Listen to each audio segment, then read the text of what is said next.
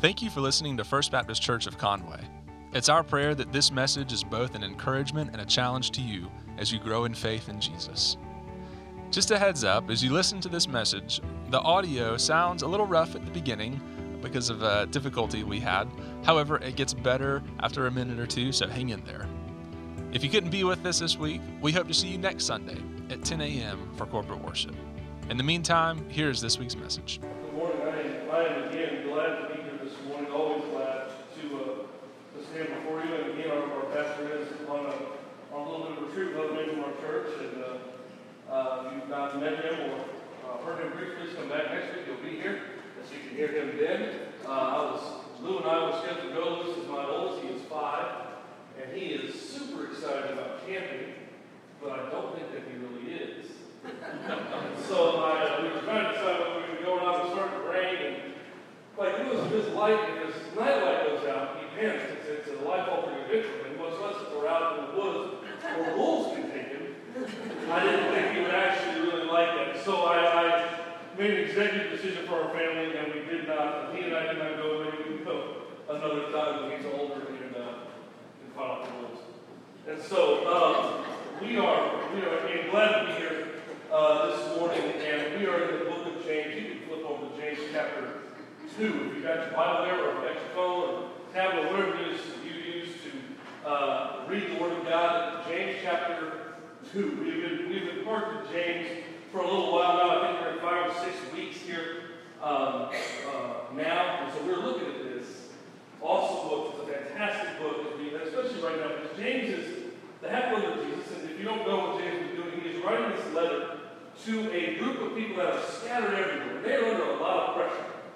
They're, they are feeling this. They are under persecution. Um, they are away from their church body that they knew. So they're kind of figuring things out. And they're just scattered abroad. And, huh? Mike, is it not on? How we, are we good now? Oh my goodness, listen to that. All right, I'll start over. My name, no, I'm just kidding. I'm just, for the internet, I'll start over.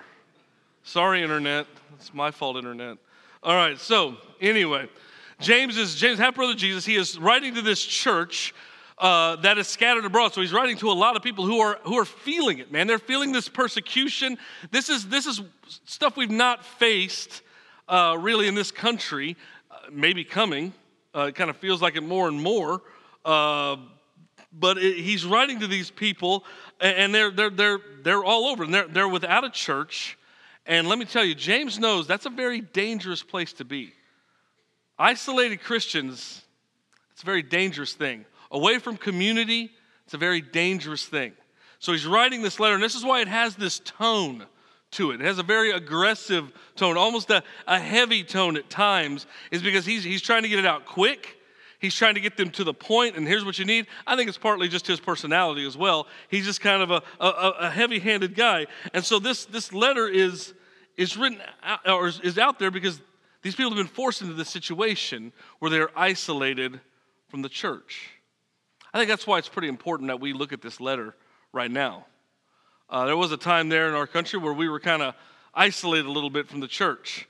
And uh, we, had, we, had to, we had to close the doors for a little while, and, and, uh, and even still, people are, are, are, still maybe even choosing that for themselves, and that's, that's, that is completely uh, up to them. That's, that, that's what needs to be done. That's you know, for health and things like that, we completely understand. But it is, it is a hard thing to be an isolated Christian. It's very hard. To be away from a church that's praying for you and knows what's going on, to being to, to removing yourself from the Word of God corporately, it's important that we listen to it corporately.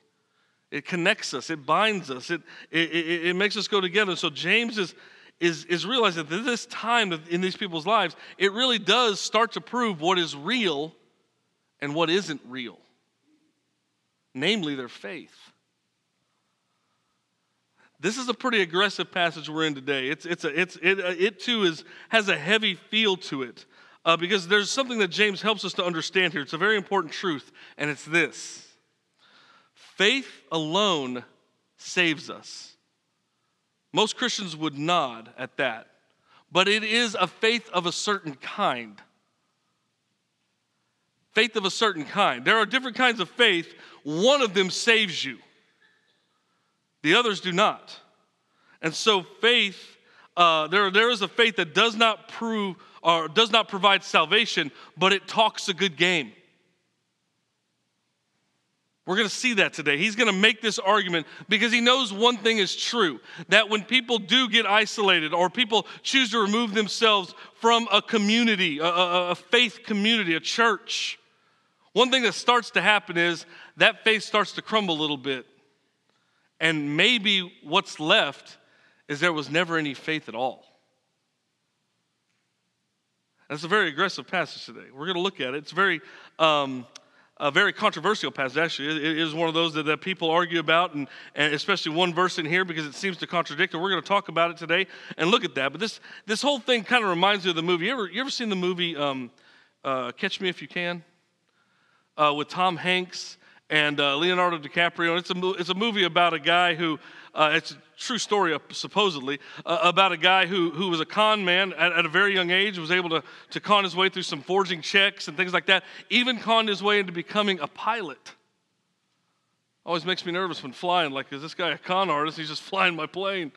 And so eh, he, he conned his way in, and it's a pretty it's a pretty good movie in the sense that like they could the FBI could never catch this guy. He was always moving around, he was always figuring it out. He's just smart, and he was able to do these things. And one thing that he had, he talked the part, he looked the part, so that that helped. But one thing he also did was he was able to look and see what other people needed to see in order to believe.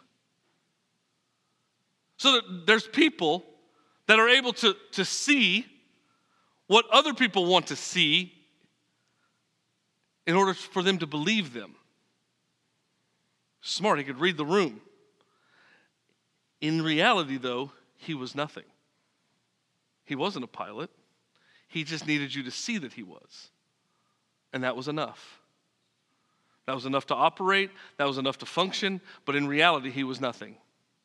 And we're going to look at today, that's exactly where James is going to land with us today. He is talking about the exact same thing. We will tread a, a little light on these uh, controversial things just to, to, to, move along here, but, but there are some things to be read. There are some conversations that need to be had about James 2 in this passage.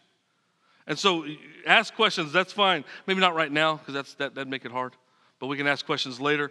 Uh, but, but, but it's good. So let's read it. Ready? James 2, verse 14 is where we're going to be, and it says this what, what good is it, my brothers and sisters, if someone claims to have faith but has no deeds? Can such faith save them? Suppose a brother or sister is uh, without clothes and daily food.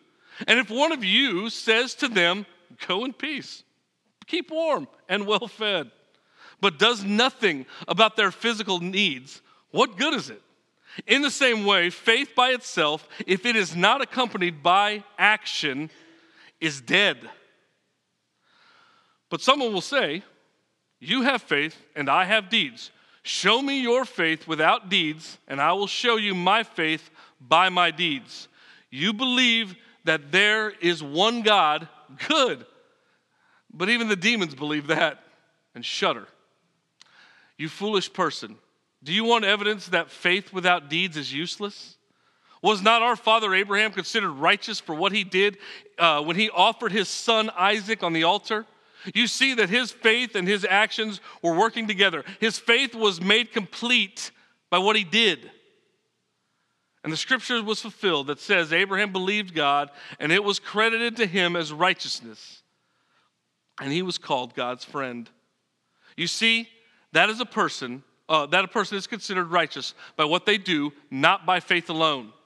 In the same way, was not even Rahab, the prostitute, considered righteous for what she did when she gave lodging to the spies and sent them off in a different direction.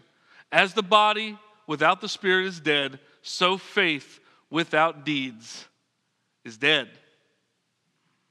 So, this is where we're going to be today. This one kind of feels heavy because automatically this text makes you feel like you need to be doing something, right? Automatically, there's that tension, like, like my inner legalist is getting all excited. Give me my list. I need a list to go to go by so I can show I'm, I'm, I'm righteous. I can I can check off this and I can check off this and I can check off this and I can show you and I can say that I'm righteous. I need something that that that that, that says I'm spiritual because I don't want to be dead, right?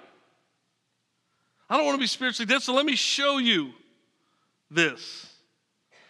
And let me tell you what James is not saying. He's not saying that you have to work to be saved. It, feels like it a little bit if you read it in a certain way, but that's not because at the end of the day, if he were saying that, then the cross is pointless. His half brother's death on the cross was a waste of time. If I can work my way into God's good graces, I don't need Jesus to do that. And so he, he can't be saying that. He would be leading people astray if he said that I could make myself acceptable to God. You can't clean yourselves up. I can't clean myself up. I can't make myself acceptable to God. God has to do that. Jonathan Edwards said this He said, You contribute nothing to your salvation except the sin that made it necessary. That's all you bring to the table. Amen. Go on. You can, you can leave today. That's a good thought. So it's a heavy thought.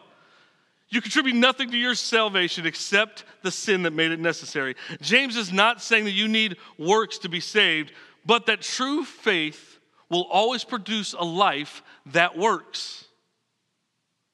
That's why this series is called A Faith That Works. So let's define these words very quickly faith and works. For our purposes today, we need to look at them a little bit. Faith is this faith trusts and obeys God. Faith trusts and obeys God. The word literally means to, to, to, to, to put weight on. That I put the weight of my life onto this, so much so that I trust it wholeheartedly. Much like you're doing to the pew, or I would do to a stool or a chair. You're putting the full weight of your life on that. Just sit right down.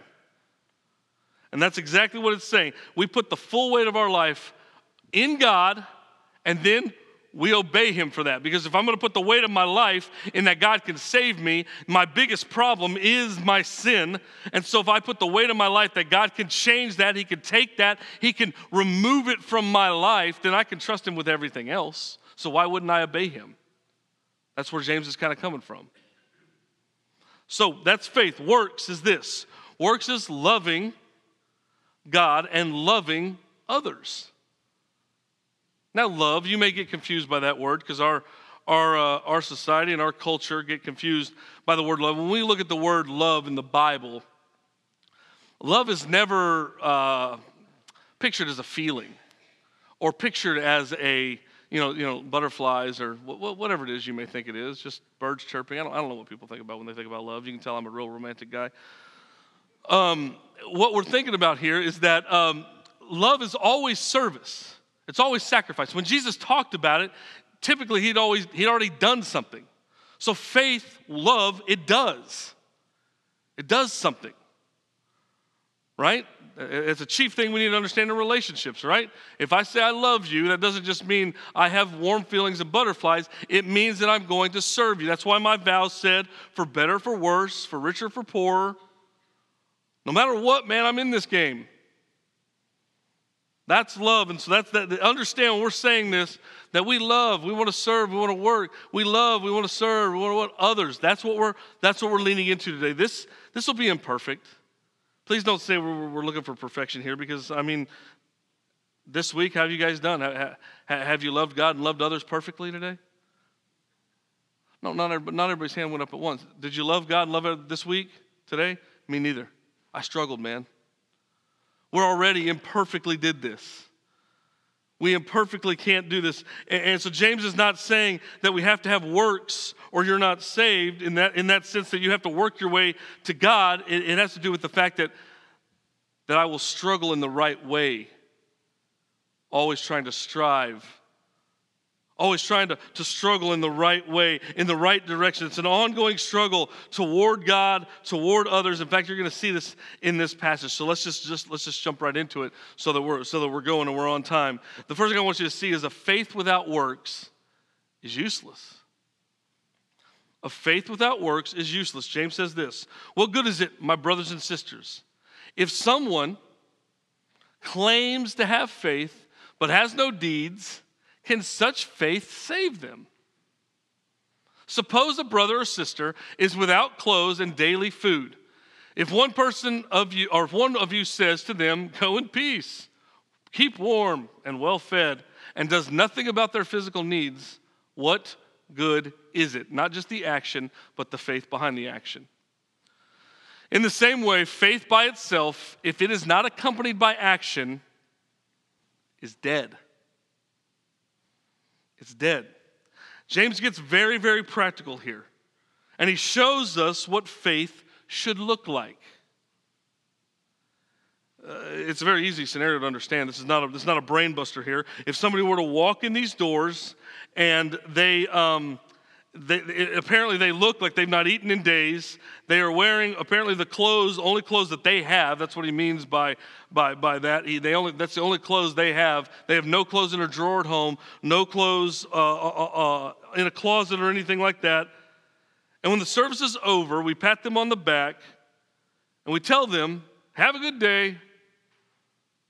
Hope you have a good lunch. Looking good." And we walk away. Realizing what's going on, but no, that's ridiculous. We find him food, we find him clothes, we figure it out. So he said this, is a, is a very easy this is a very easy scenario. James, I believe, once once he once he resolved to follow Jesus, I think that he hung on everything that Jesus had said to that point. Like, I, I think he followed Jesus after he had risen from the dead. He needed something catastrophic in his life, and that, that thing that was catastrophic was the resurrection of Jesus Christ, it seems, in the scriptures. And it changed his life. That, that he was his brother, and he did not follow. That's what the scriptures tell us. But then when, when Jesus rose from the dead, something dramatically changed in his life. And he realized, whoa, it's a game changer. And so I think from then on, he wanted to know what, what, did, the, what did he teach? And he's probably trying to remember in his own experiences. He's probably asking the other guys, what, what, what did he teach? Because there's one thing that you'll find in the book of James is that he often mirrors almost exactly Jesus' teachings. He mirrors them. He uses examples that Jesus uh, talked about. And so there's a section in Matthew chapter 25 that um, that it's actually it's kind of lengthy but it's very good and it, it, helps us to understand kind of where he's coming from because jesus is teaching something very very important.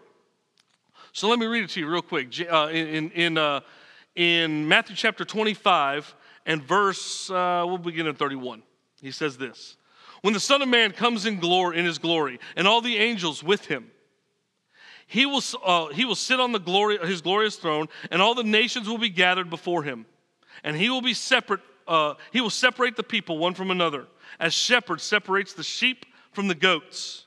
And he will put the sheep on his right and the goats on his left.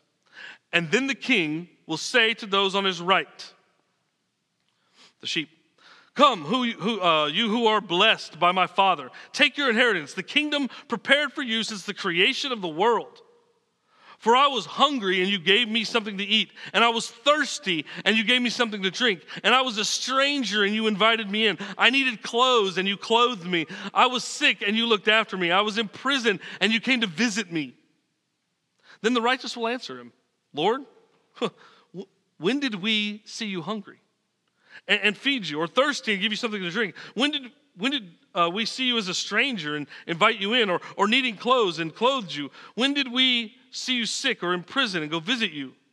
And the king will reply, Truly, I will tell you, whenever you did this uh, for one of the least of these brothers and sisters of mine, you did it for me. Then he will say to those on the left, Depart from me, you who are cursed, into the eternal fire prepared for the devil and his angels.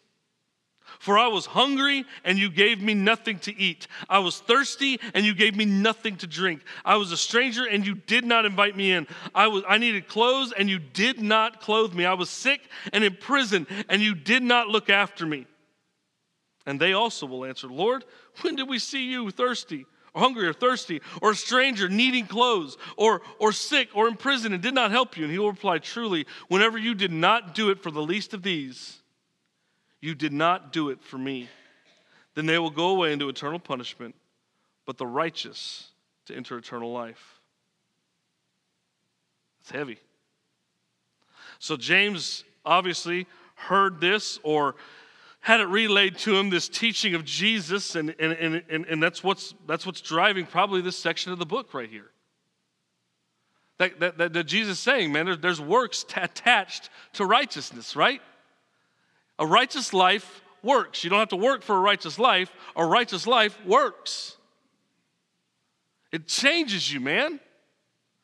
It makes you different. Kayla can attest to this because it has been one of the things in our marriage and in my life. It's actually been there before she and I uh, dated and got married, but, but there was one thing that she learned right away. I don't know why. I, don't, I feel like I'm not an approachable dude. But for whatever reason, maybe it's bald, I don't know. People don't fear me. And so they walk up to me often and will ask me for something, and I never say no. Don't get any ideas. I don't got much, but don't. I uh, and so like this is a frequent thing in our lives, and, and she she has gone with me to to places. Uh, when when I was at a church in Tennessee, I got called, and there was a guy that needed some help, and I drove about 30 minutes away to go help this guy, and he was mean and he was hateful, uh, uh, even about it but I, we, we, did it. And, and there's been other situations that have come along, and, and I, I, I can't say no. And it, it's even happened here where I've called her and I, have told the people on the phone at, at the church. A lot of people call the church, and, and, and, and we've all had to help them. And, and so I, I, I call, I tell those people, let me call my wife, make sure we're good. I don't want to bounce and put myself in trouble. And so I call her and say, hey, these people need groceries, these people need something. So I call and we, we figure it out. One of those things that drives me in that is this passage. Also, Hebrews 13 20 talks about we, that we, um, we're in, sometimes in the presence of angels and we don't even know it. When they have needs, we don't even know it. That, that they're not really people. Isn't that weird? And so that, that's my argument for people that may say, like, well, if I give them something, how do I know they're going to spend it on that? How do I know they're not going to spend it on something else? And my deal is that I don't care what they spend it on. I don't care. I'm responsible for me, not them. I'm responsible for how I go about my business as a redeemed person. I'm not responsible for them. And so this is, a, this is one of those passages that drives me in that. It, it, it, it, filters my conscience that I have a hard time saying no because I see them as people that God has not by accident thrown there, but on purpose has put them in my way. And how I respond to that is exactly this passage. That when I face him one day, he's going to be like, dude, you didn't help me. And I'm going to say, like, I didn't know. And he's like, how could you not know they said I needed help?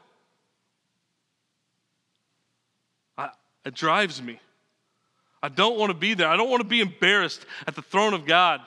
I don't want to be shameful at the throne of God in, in, in, that moment. I don't want to, I don't want to be there. So this is one of those things that drive me. And it's a weird thing because James is telling us that our salvation, when it started, it put us on a journey where, where we start to love God and we, and we want to love God. And that, that results because God loves people, that results in us needing to love people. Because I want to be like my God. I want to be like the one who's the greatest. Why would I not want to be like the greatest, right? As a kid, I wanted to be like Michael Jordan, right? It was hard for me. Uh, I was lacking in some areas. But that's who I wanted to be like. So the best I could do was just stick my tongue out when I played basketball. As close as I could get to Michael Jordan. But th- I wanted to be like the greatest, man. Why would I want to be like anybody else? Uh, that, makes, that makes sense. And so I, I want to be like God. God loves people. And here's what's crazy about salvation the more you love God and fall in love with God, the more you're going to fall in love with people. And here's what's crazy the more you fall in love with people, the more you'll fall in love with God and the more you'll love people. And the more you love people, the more you'll fall in love with you. We can do this all day, baby. And so th- this is this is how it goes. This is how salvation goes. It is a struggle in the right direction. And it's a struggle because I'll, I'll, I'll be honest with you. I'll let you on a little secret. Ready? Some people are just, they're awful. Right? There are people I don't like. Shocker, right? It's tough. Some people are very difficult. It's hard. It's a struggle in the right direction. I've not always responded properly, believe me. And so it's a struggle in the, in the right direction. So, uh, moving forward in our text, let's, let, us let us look at one more thing. It's this A faith without works cannot save. A faith without works cannot save. James says this in chapter 2, verse 18. He says this, but someone will say, You have faith and I have deeds. Show me your faith without deeds, and I will show you my faith by my deeds. You believe that there is one God? Good. Even the demons believe that and shudder. There's a couple of things we need to look here uh, uh, uh under this. Uh, to, to, to begin, it's this. And the first thing is this that it needs to be provable. Your faith needs to be provable. That's where he's kind of leaning into. Our, our faith needs to be provable. James introduces a, another person here. That, that's, a, that's a way of argument uh, in, in the old, uh, in the ancient mindset. He, he introducing uh, a tension, introducing a situation, perhaps for argument's sake, or, I mean, James might have had somebody in mind. James might have had somebody in mind that, that, that, that's specific that he's thinking about that, that that's there. And so, I mean, he may just be like, you know, they may have known instead of just being like, all right, JoJo, he just kind of introduces this tension like it's this thing. So there's this tension of this person. And he presents this argument. And the argument is, is, is interesting because he's, he's, he says, there are some of those say, You have faith and I have deeds. So I, I, I, have just a belief in God, I have a belief in salvation. They're both arguing from the same point of view. They're, they're, they're both saved and they're, and, they're, and they're leaning into this. But James is saying, Yeah, but I need to see it. Show me. How, how do I see that? How, how do I believe what you're saying? And he just said, No, I just believe, just because I'm saying it. That's how, you, that's how you know. And James is like, No, no, no, I need to see it though. Point to something. Point to something. He says, I, I am. I'm pointing to my words. I'm saying it. And James is like, No, no, no, no. What? How, how do you know your? How, how do we know this? And this is exactly where it reminds us of James chapter one and verse uh, around 22. He says, "Be doers of the word and not hearers only." Right? Don't just hear the word. Do it. How do you know you heard it? You do it. That's how you know you heard it. You do it. Right? That, that works with kids. Right? How do I know my kid heard me? Take the toys, get them out of my feet, right? I'm tired of I'm stepping on Legos. I am sick of it. Pick up the Legos or they're going in the trash. How do I know they heard me? They pick up the Legos. They choose not to do it. That's on them. We throw them in the trash. This is, this is exactly how it works in this, too. The, the person who hears, it, it's not a person that just says they hear. And so, in this situation, in this topic here, it's not just the person who hears, but it's the person who says. If they're just saying it, no, I need to see it.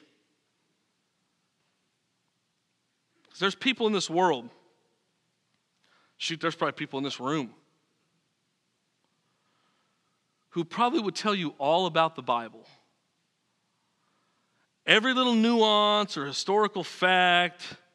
And they, they, they know all the stuff about the Bible. They know, they know all the stuff, man. Even the stuff that, that, that, that's not even in there. They know it. They're pointing at something else and they're, they're saying, well, if you look at it this way and all this, and da da da da. But they're crusty and they're mean. Right? You know those people? I know them who know a ton about the Bible and they're mean about it. There are people like that. They, they, they treat the Bible kind of like a, you know, at the carnival, that one game where the alligators come out and they give you that little bopper, and the alligators come out and you slap them on the nose, and there's like they're coming out all over, and you slap them on the nose, you get points for that. That's how they treat the Bible.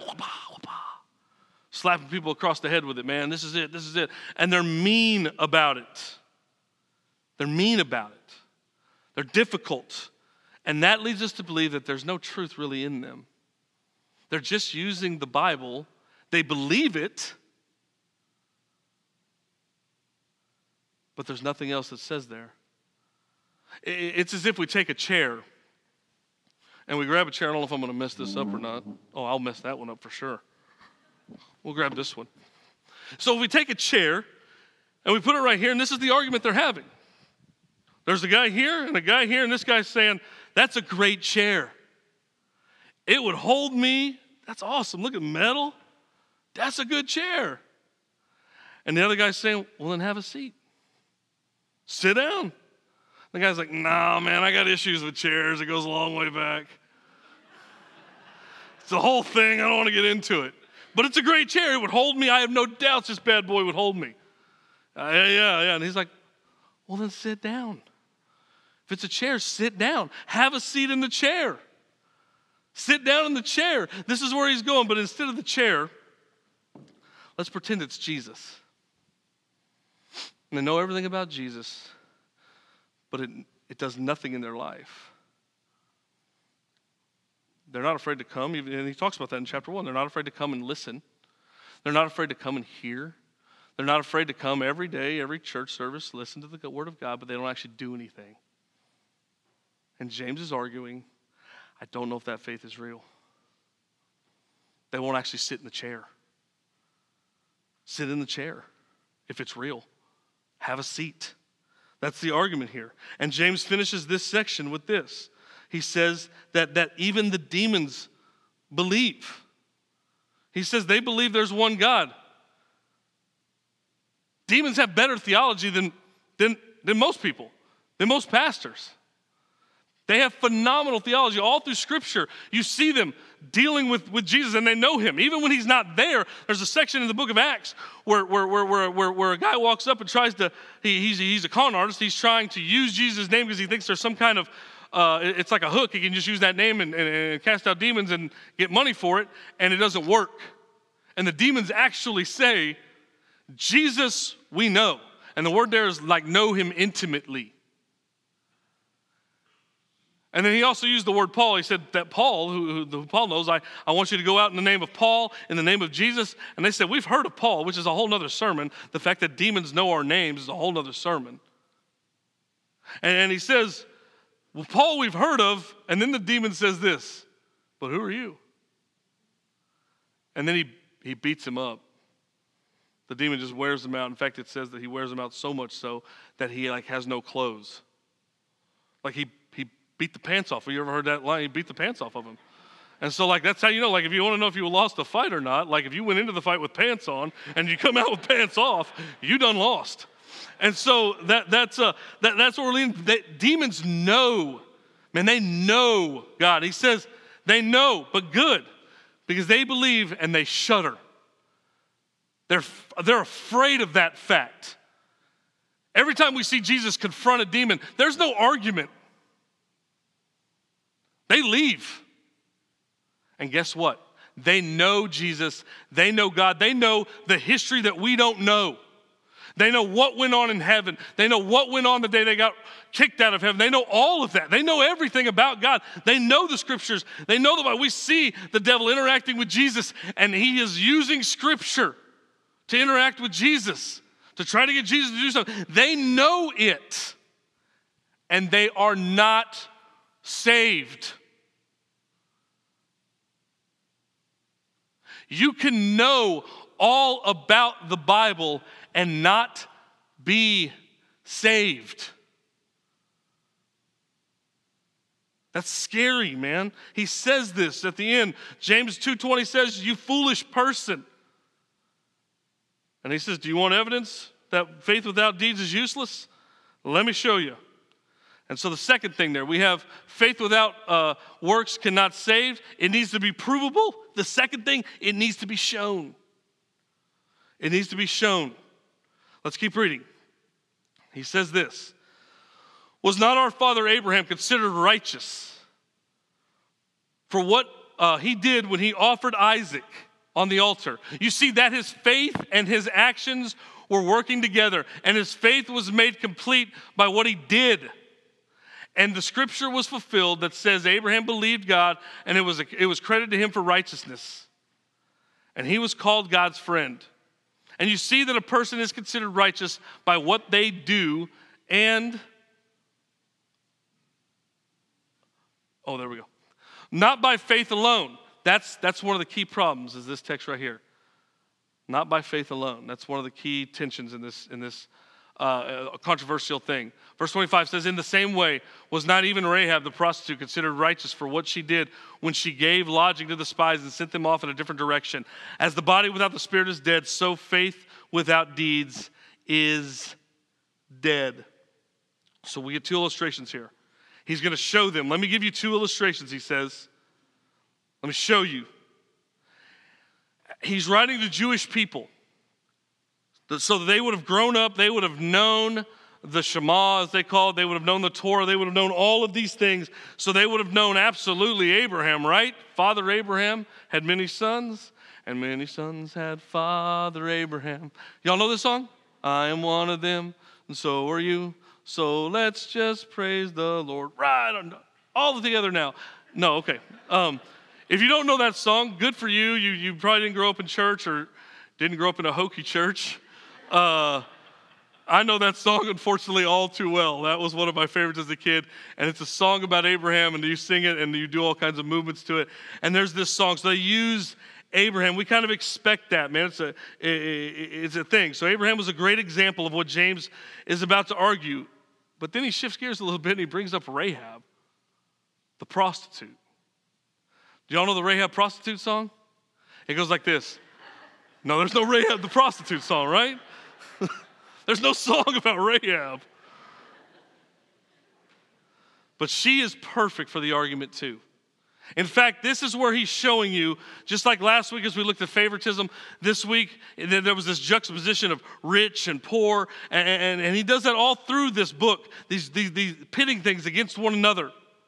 And so we get Abraham, the hero, but then we get Rahab, almost this juxtaposition of people.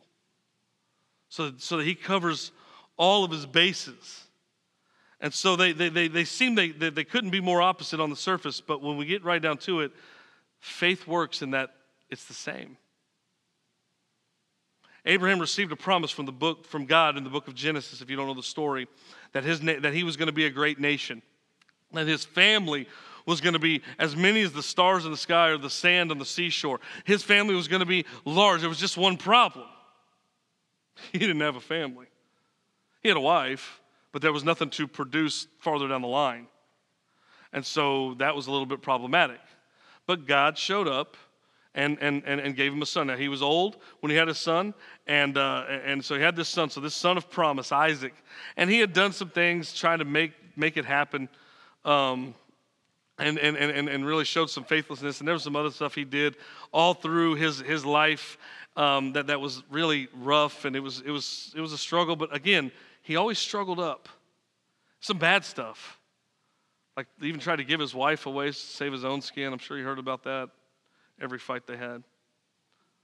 And so he, he is, he's got this, he's got this tension there. But the one, the one final thing he did was that, that God says, I want you to take that son and I want you to to sacrifice him, like literally sacrifice him.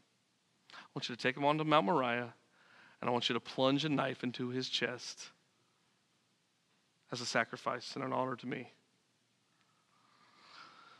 Which puts a problem in the whole, it's going to be this great thing. But you know what Abraham did? Took his son, says he bound him. They went up, they went up to the mountain. Son kept, you know, Isaac was asking, like any kid will do, well, where's the sacrifice, Dad? And, you know, sheepishly, I'm sure, he said that, that the Lord will provide. And I'm sure he's very sheepish about this because he's about to plunge a knife into his son's chest. It's interesting because Hebrews tells us that it tells us what Abraham was thinking. Abraham thought that he would raise him from the dead. That's like big league faith right there, right?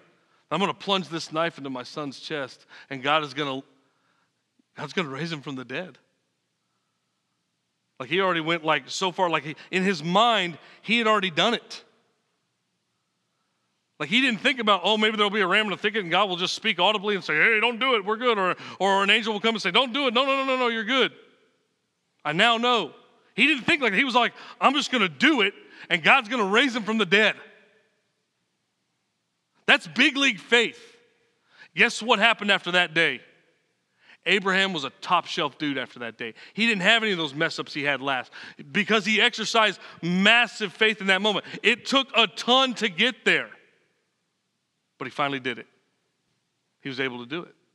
That's the example of this. He's showing that, that, that, that faith made him go so far that he was willing to do this. He was going to show God, this is how, this is how invested I am in you that I'm going to take this knife and I'm going to plunge it into my son's chest. I can't fathom. We can't dehumanize these people. I can't fathom what that would have been like. That's a hard no for me, man. I'll be honest with you. That's a hard no. And so he he's there and he says that. It's, amazing because he left his old habits. That's what he says, that, that, that he was complete after that day. In your scripture, he was complete, that, that he, had, he had progressed into a whole new level of faith after that day, man. But then he, he brings in Rahab. If you don't know the story of Rahab, she was living in the city of Jericho. She lived on the wall and God was going to give them this city, but there was a problem. They had to go take this city. And they didn't know how they were going to do it. They really hadn't figured that out yet. God had not really revealed that. And so they sent spies in. These spies went into the city, but it, didn't take long that people realized, like, we don't recognize these guys. It wasn't like a huge culture back then. I don't recognize these cats. What are they doing? So they're on the run kind of in the city, and they run into Rahab, and Rahab takes them in because she had heard of God. In fact, she had some belief in God, it seems. She takes them in and she hides them and then she allows them to go off in another direction. And when the other people come and say, Hey, Rahab, we heard that there's some, the strangers came here because, you know, your profession. And she says, uh, she says, Nah, man, they went the other way. I don't know where they went. Sends them off. And it says that God counted that as righteousness for her. I mean, she lied. That was her big, that was her big contribution to the cause, was lying. But you know what God did? Counted as righteousness. Why? Because she was she was acting out of faith the best she knew how. Nobody told her lying was wrong. That was the best she knew. And she, by faith, she did it. She hid those guys. She said, because I'm, here's the deal she, she's a prostitute. You don't get there by accident, right? No little girl wants to grow up and do that for a living.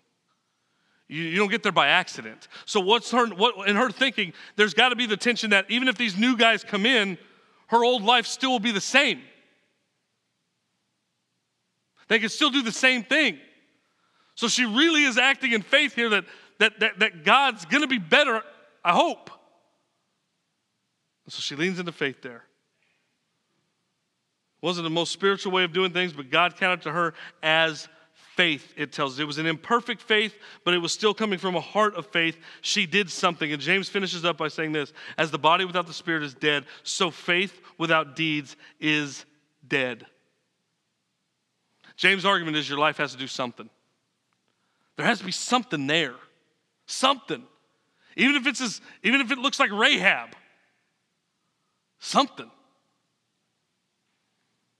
It doesn't just talk. It doesn't just say, I told you that this passage was controversial, and you might have caught it there, and it might have reminded you of what Paul said in Ephesians 2 8 and 9. He says that you have to have faith um, in order, you know, to be justified there, or that, that's what it seems like. But he says, but Paul says this For by grace are you saved through faith, and it is not from yourselves, it is the gift of God, not by works, so no one can boast. And so we kind of feel like there's this tension that James is saying this over here, but Paul is saying this over here. How can they how can they do that? And we kind of see Paul and and James kind of facing off. But I don't think they are. I don't think they're fighting each other. I think they're turned back to back. Fighting thoughts that prevail. There are people who think that you need to do something in order to be saved. You need to be a certain way. There's people like that. They, they'll tell you they can't come to church because they don't have the right clothes. That's a works based mentality. Oh, I can't go there because I've done this, or I did this Saturday night. I'm not going to stroll into church. We're like that. I'll be honest with you. If I've, if I've done something or I've, done, I've, I've, I've had something and I sit down to, to read the Bible or something, I feel like I can't or I won't even sit down to do it. Well, that's a works based mentality that I can't talk to God if I've done this. It's works based. It's deep inside me, man. It's hard to wrench that out. So there's people like me and people like that. But then there's also these other people who just kind of flitter about that, that they believe, that they love God and they love it and they, they, they believe, and that's what they do. And that there's nothing there that shows anything. Nothing. So there's a little bit of contradiction there, but that's, that's what it's like because both of these things are prevalent in the church. And I think they're fighting them together. I don't think they're, I don't think they're, they're in opposition with each other. I think they're fighting two common thoughts. And so, for our purposes here today, saying you're a Christian and having absolutely nothing in our life just points to dead faith. Just talking. And it's easy to do, especially if you grew up in church. Biggest testimonies of my life as we finish, biggest testimony of my life that I hear, like, like in, in uh, like, like baptisms or something like that.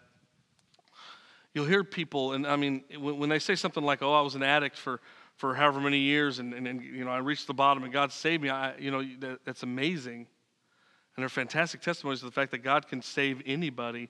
And, and, we look at that and that's that's fantastic but at the end of the day you kind of expect it. Like they hit rock bottom they got nowhere else to go and they, they come to god. So it's, it's kind of like yeah that seems like a logical thing to do man get rid of all that stuff and come to god but the biggest testimonies to me that i hear are i grew up in church and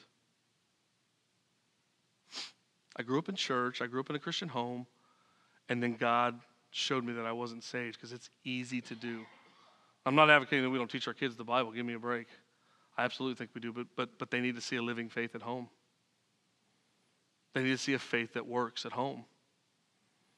And so I, I think this is the biggest people, the biggest people I see when, when I hear that in a, in a testimony that I grew up in church, I was I was everything. I went from, from, from, from nursery to children's ministry to student ministry to adult, and I've been in church my whole life, and then God saved me. Good gravy. That's amazing. Because those people, it would be easy to, because they know the language, they know how to look the part, they know everything. Just like that movie I just talked about, Catch Me If I Can. They know the, everything. They know how to look it, they know how to, how to talk like it, but in reality, it's not there. It's nothing. So James is telling us, man, if you claim to have faith, we have to know more than just the truth. Even the devil, even the demons know the truth. But maybe we have to, to look at our lives in a real look and see do I love God so much so that it's done something? And what can I point at? Is there something there? It may even look like Rahab, it may be misguided. It may be a little bit, little bit messy and a little bit not great. But it's there, it's something. So I'm begging you, man, check your life this morning. Look at it this morning and see if God had done something. I'm going to ask if you don't mind to bow your heads, and I'm going to pray for us this morning. Father, wow, what a, what a, what a text. I pray that you'll use it to stir our affections for you. Save people this morning who maybe have been in church their whole life and there's nothing that actually proves that it's sunk in. I'm begging you to do that. I'm so thankful that you saved me. I grew up in a great home. I grew up at a, at a faithful church. And I've been nothing but a part of faithful churches, but yet, still, uh, it's a marvel because I could have just slid into the jargon, I could have slid into anything, and yet you chose to save me and redeem me, and I'm so thankful for that. I pray that you'll encourage people who, even imperfectly, desire to please you today, to love you and to love others. I pray that you'll help them. So I'm begging you, Lord, move in these final moments as we think about your word, as we sing one last song. Move, Lord, in your son's perfect name. Amen.